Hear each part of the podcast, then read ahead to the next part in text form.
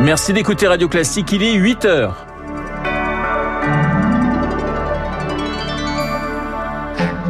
La matinale de Radio Classique avec Renaud Blanc. Et face à l'inflation, que faire? Les employés réclament des hausses de salaire, mais les entreprises, elles aussi subissent la flambée des prix et n'ont pas toujours les moyens. Illustration à venir dans ce journal. Elle a un mois d'avance et elle inquiète les médecins. L'épidémie de grippe est déjà là et pourtant la vaccination reste en berne. Et puis, les prisons françaises n'ont jamais été aussi remplies. On en parle à la fin de ce journal avec l'ancien directeur de Fresnes et de Fleury-Mérogis, Joachim Pueyo. Radio. Classique. Et le journal de 8 heures nous est présenté par Léa Boutin-Rivière. Bonjour Léa. Bonjour Renaud, bonjour à tous. Lentement mais sûrement, le MEDEF prépare sa succession. L'organisation patronale prépare euh, discrètement ses élections de l'été prochain pour donner, vous l'avez dit, un successeur à Geoffroy Roux de Bézieux. Parmi les thématiques de cette campagne à venir, l'inflation sera probablement en bonne position. Une inflation qui met à mal les entreprises. Toutes n'ont pas les moyens de survivre ni d'augmenter leurs salariés malgré la bonne volonté.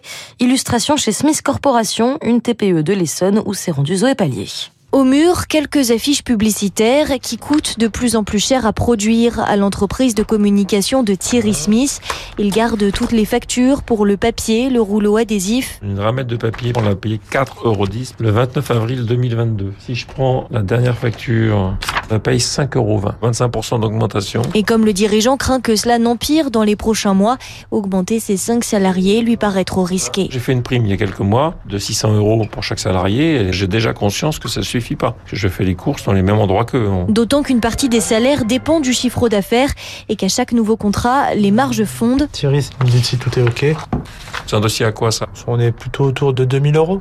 c'est un dossier qu'on aurait pu imaginer à 4-5 000 euros. Donc euh, le commercial va toucher deux tiers de moins de commission. Le commercial, c'est Elder, 1700 euros net comme salaire fixe et depuis quelques mois, du mal à payer ses factures. Mon budget alimentation a sensiblement augmenté. Qu'est-ce que vous sacrifiez à côté? Euh, Les loisirs, les restaurants. Il faudrait entre 5 et 7 en plus par mois. Et s'il comprend le refus de son patron, On essaie toujours de glisser une phrase ou deux pour que le message puisse passer. le directeur, lui, essaye de compenser un peu.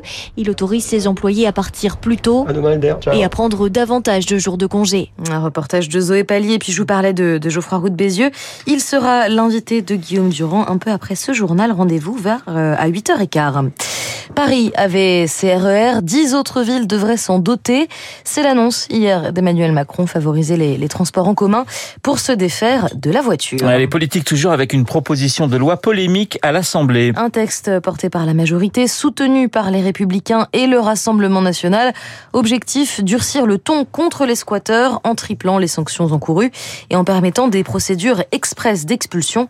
L'ANUP s'oppose d'ores et déjà à ce texte. Léa, elle est arrivée un mois plus tôt que prévu, l'épidémie de grippe. Les cinq régions sont déjà au stade pré-épidémique. L'Île-de-France, la Normandie, la Bretagne, le Centre-Val de Loire et les Hauts-de-France. À cela, il faut ajouter le Covid et la bronchiolite. Les services d'urgence sont dépassés et les médecins craignent une aggravation de la situation, d'autant que les plus à risque se font moins vaccinés. Une erreur, selon Vincent Henouf, responsable de l'épidémie de grippe à l'Institut Pasteur. Actuellement, on a affaire au virus H3N2, qui généralement est un virus qui provoque des épidémies euh, assez sévères pour les personnes à risque. Euh, C'est ce qu'on a observé euh, sur les dix dernières années. Ce que l'on peut dire, c'est que le vaccin est en adéquation avec la souche qui circule, même si on a affaire à un virus qui ne cesse d'évoluer. La protection, elle est au moins de six mois, donc il n'y a, a aucun souci par rapport à ça. Donc c'est prendre un risque presque, j'abuse à peine, en disant de, ne pas se faire vacciner quand on est une personne à risque tout de suite. Quoi. Parce qu'autrement, vous vous faites vacciner dans la même journée, vous êtes infecté. Là, en effet, votre système immunitaire, bah, il va travailler davantage. Et soit vous pouvez déclencher de la décompensation de maladie, ou alors euh, carrément des formes très graves. Quoi. Les femmes enceintes, c'est pareil, il faut absolument qu'elles se fassent vacciner. Propos recueillis par Rémi Pfister. Semaine cruciale pour les syndicats hospitaliers. Les agents publics du secteur choisissent leurs représentants à partir de jeudi. Force ouvrière, la CFDT et l'UNSA vont savoir sur les- si leur choix est finalement payant deux ans après avoir signé un accord avec le gouvernement, un accord contesté par le reste des syndicats. Allez, on s'offre un peu de gourmandise dans ce journal direction le restaurant de Guy Savoie. Son établissement parisien a été sacré meilleur restaurant du monde en fin de semaine dernière et ce pour la sixième année consécutive. La cérémonie, ce sera aujourd'hui au Quai d'Orsay. Le chef français a, conquis le jury hein, puisqu'il a obtenu la note de 99,5 sur 100. Augustin Lefebvre, bonjour. Bonjour Léa, bonjour à tous. Entre, entre sa poêlée de moules et sa soupe à la truffe noire, Guy Savoie représente eh bien, tout simplement la gastronomie française à son plus haut. il ajouterait tous les pays ont une cuisine, nous sommes les seuls à avoir une gastronomie. Pour la défendre, un principe simple, la gourmandise, on se régale ou on ne se régale pas. Exemple de plat servi à la monnaie de Paris comme un poème homard cuisiné dans son corail, jus au curry vert, la carotte au poivre. Même le chou de Bruxelles est appétissant en tempura et Guy Savoie milite pour que la soupe punition, mauvais souvenir d'enfance de certains, devienne soupe récréation.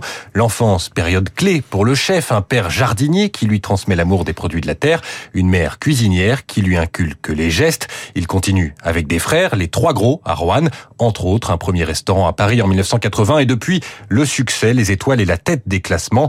Si la cuisine est bien française, Guy Savoie est allé chercher chez les anglo-saxons des décors qui détonnent, des œuvres d'art contemporains de la gourmandise, du savoir-faire, des bons produits et une pincée de rock'n'roll, la recette de la réussite. Et si cela ne suffit pas à nous ouvrir l'appétit, eh bien je ne sais pas ce qu'il nous faut. Merci Augustin Lefebvre. 8h05 sur Radio Classique. Le ministère de la Justice a publié, Léa, ce week-end, le nombre de détenus dans les prisons françaises et il atteint un nouveau record. Près de 73 000 personnes derrière les barreaux. Soyons très précis, elles sont 72 809, une densité carcérale qui atteint des sommets, 120% d'occupation. Et le sujet revient régulièrement sur le tapis. Renault, la suroccupation des prisons est un mal structurel dans l'Hexagone. Bonjour Joachim Puyot. Bonjour. Vous avez dirigé les prisons de Fresnes et de Fleury-Mérogis en région parisienne. Avec ces statistiques du ministère, on remarque que six prisons françaises ont une densité carcérale de 200%. On fait comment quand on a deux fois plus de détenus que de places? Bien, écoutez, c'est très difficile. Euh, je pense que c'est vrai que la surpopulation pénale, c'est un mal endémique qui date depuis plusieurs décennies, donc à plusieurs reprises, les gouvernements ont pris la décision de construire des nouvelles places. Le président Emmanuel Macron, en 2018, avait annoncé 15 000 places. Euh, on devait normalement créer 7 000 places avant la fin de l'année 2022. On est loin de, ces chiffres, ce qui explique effectivement qu'il y a une surpopulation pénale qui n'est pas qui n'est pas normale et qui aggrave bien évidemment à la fois les conditions de détention euh, des, détenus et les conditions de travail des personnels.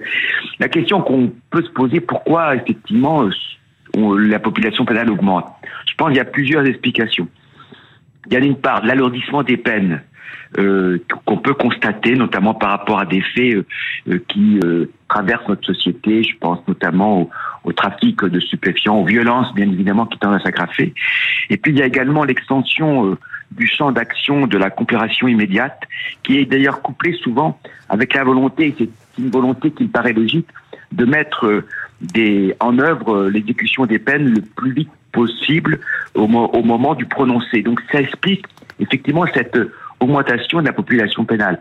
Alors, euh, effectivement, par rapport à des maisons d'arrêt où il y a 150%, 200%, on constate par exemple que vous avez euh, plus de 2000 détenus qui dorment euh, sur des matelas à, même le sol. Donc voilà, ce sont des faits.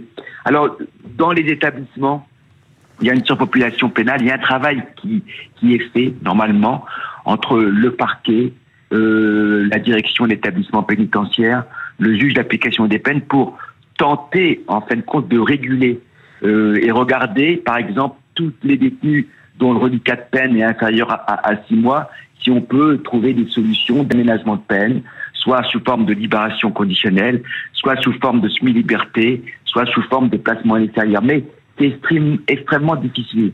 Et donc, euh, le, euh, ça, il faut le faire, notamment dans les établissements, voir si on peut transférer euh, ces détenus qui exécutent une peine dans des établissements pour peine qui sont qui sont pas en surpopulation, puisque les maisons centrales, comme les centres de détention, vous avez le le, le, numerus clausus qui s'applique.